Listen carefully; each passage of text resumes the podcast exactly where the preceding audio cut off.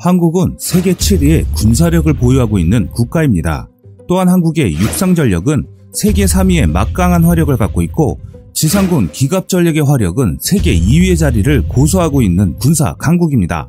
하지만 러시아, 중국, 일본 등 세계 최고라 할 수 있는 군사 강국들 사이에 있기 때문에 한국의 국민들은 한국이 이렇게 강한 군사력을 갖고 있다는 것을 좀처럼 잘 알지 못하는 상황입니다. 러시아는 과거 구소련 시절부터 육해공과 항공우주전력으로는 미국보다 뛰어난 기술력을 보유했었고 중국은 미국을 앞지르기 위해 군사력을 팽창시키고 있습니다. 또한 일본은 수년 전부터 전쟁 준비를 하는 듯 군사력을 키워가고 있습니다. 일본의 군사력은 한국 전체 군사력보다 약간 뒤떨어지지만 해상력과 항공우주 기술은 한국을 압도하는 수준의 군사력을 갖고 있습니다. 이런 주변국들의 상황은 마치 전교 1, 2, 3등이 같은 반에 몰려있는 형국이라 할 수 있는데요. 우리 한국도 전교 7등이라는 우수한 능력을 갖고 있습니다. 다른 반에 가면 분명 1등하고도 남을 실력인데 유독 반배정이 이렇다 보니 7등하는 상황인 거죠. 절대평가로는 분명 상위권인데 상대평가로 하면 중위권으로 밀려나는 좀 억울한 형국인 것입니다. 오늘은 한국이 보유하면 세계 1위는 안 되더라도 군사력을 비약적으로 올릴 수 있는 무기에 대해서 알아보겠습니다. 우리 국민들이 염원하고 바라고 있는 무기가 있는데요. 바로 전략핵무기와 전략핵 잠수함입니다. 항공모함 같은 다른 전략무기도 많겠지만 현실적인 한국의 기술력과 한국이 감당할 수 있는 비용 부분을 감안한다면 이 두 가지가 가장 효과적입니다.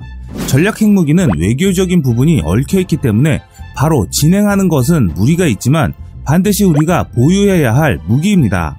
만약 한국이 이런 전략 자산을 보유한다면 바로 전쟁 억지력이 생기는 효과적인 무기라고 할 수 있는데요. 하지만 세계의 모든 나라가 전략 무기를 사용하지 않습니다. 전략 핵무기 같은 전략 자산은 보유만 할 뿐 어느 나라든 사용하기 꺼려합니다. 사용하는 순간 모든 나라의 지탄과 경제 압박에 자유로워질 수 없기 때문입니다. 하지만 핵무기는 단 한 기만 보유하더라도 군사적으로나 외교적으로 적성국을 포함한 주변국들에게 외교적인 압박카드로 사용할 수 있기 때문에 위력적인 성능과는 별개로 다른 효과를 볼 수 있는 게 사실입니다. 그런데 이런 무기가 사용된 사례가 있습니다. 일본은 세계에서 유일하게 핵무기의 무서움을 직접 체험한 나라입니다. 일본의 원자폭탄을 투하해 막대한 인명피해를 안긴 국가는 아이러니하게도 오늘날 일본과 가장 중요한 안보 협력 관계를 유지하고 있는 미국입니다. 미국이 핵무기를 개발하게 된 사건은 제2차 세계대전으로 거슬러 올라갑니다. 본래 인류 최초의 원자폭탄은 나치 독일에서 탄생할 뻔했습니다. 당시 독일은 세계에서 가장 핵물리학이 발달한 나라였고 우라늄에 의한 핵분열이 가능하다는 사실 또한 독일 먼저 밝혀냈기 때문이죠.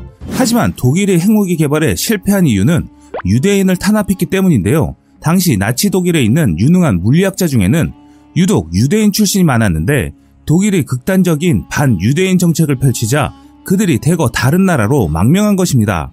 그중 한 사람이 노벨 물리학상을 수상한 물리학자 아인슈타인도 포함되는데요. 그 또한 독일의 유대인 탄압이 시작된 후 미국으로 망명했습니다.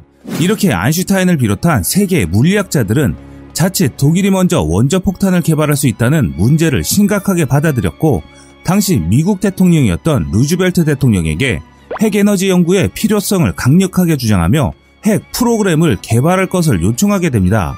이 권고를 받아들인 미국은 영국, 캐나다와 함께 원자폭탄을 생산하는 맨하튼 프로젝트를 비밀리에 추진해 본격적인 핵무기 개발에 착수한 결과 원자폭탄 탄생의 시초가 되는 트리니티 원폭 실험을 하기에 이릅니다. 트리니티는 핵실험이 있었던 곳의 명칭이자 암호명이기도 합니다.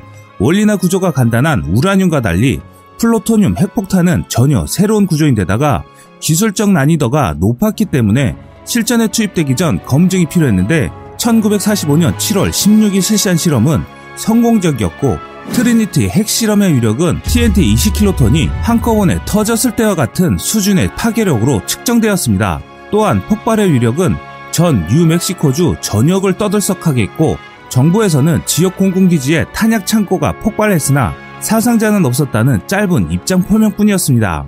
그러나 핵실험을 하기 두 달 전인 1945년 5월 이미 독일이 연합군에 항복을 하면서 제2차 세계대전이 끝나가는 것처럼 보였는데 여기서 문제가 발생합니다.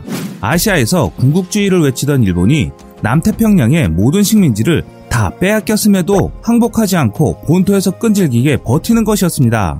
당시 독일, 이탈리아, 일본은 동맹관계에 있었는데 이탈리아에 이어 독일까지 항복하면서 제2차 세계대전은 연합군의 승리로 끝나는 듯했지만 일본은 본토에서의 전쟁을 염두에 두고 철근과 콘크리트 등의 구조물을 해안가에 배치하며 결사항전의 태세를 보인 것이었습니다. 한편 미국은 기나긴 전쟁으로 고통받는 미국 국민들의 종전 요구가 거세지는 데다 일본의 진주만 공습으로 인해 미군의 피해가 늘어나자 결국 미국은 일본의 핵무기 사용을 결정하기에 이르는데요. 미국과 영국은 마지막으로 일본의 항복을 요구하는 포츠담 선언을 발표하였지만 일본 정부는 무조건 항복을 뜻하는 포츠담 선언을 받아들이지 않자 결국 미군은 원폭투하 작전에 돌입합니다. 목표 도시는 히로시마로 결정하고 B-29 폭격기에 히로시마의 원자폭탄 리틀보이가 투하되었습니다. 역사상 최초로 실전에서 핵무기가 사용되는 위대한 순간을 일본이 경험하게 된 것인데요.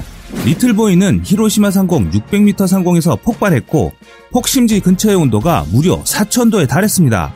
우리가 가장 뜨거운 것을 예로 들 때 태양을 많이 비유합니다. 태양의 표면 온도가 6000도라고 하니까 대략 어느 정도의 위력인지 상상이 가실 텐데요.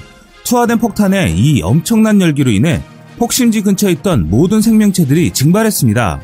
리틀보이의 위력은 TNT 15킬로톤으로 알려져 있으며 트리니티 핵실험보다는 약했지만 반경 1.6km 이내에 모든 것을 파괴하고 11제곱킬로미터 범위의 화재를 일으켰으며 히로시마의 모든 건물의 69%를 파괴시켰습니다.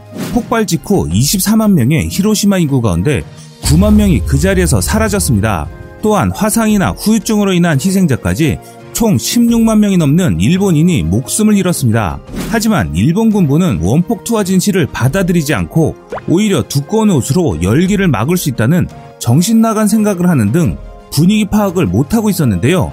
일본 정부가 항복을 선언하지 않고 일본 항복의 강경파와 화평파가 마찰을 빚으며 항복이 지체되는 동안 미국은 일본이 항복할 의사가 없다고 판단, 두 번째 목표 도시로 나가사키의 두 번째 원자폭탄인 뚱뚱한 남자라고 이름 붙인 팬맨이 투하됩니다.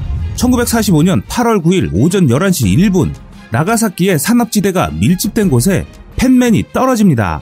폭탄이 투하된 지점은 미쓰비시 중공업 공장들이 밀집된 지역이었고 상공 440m에서 폭발했는데요. 당시 팬맨의 위력은 리틀보이보다 강력한 TNT 21킬로톤의 파괴력이었습니다. 폭발 지점은 순식간에 섭씨 3900도에 육박했으며 산악지형이 많고 히로시마보다 인구가 적은 나가사키였지만 6만 명이 그 자리에서 목숨을 잃었습니다.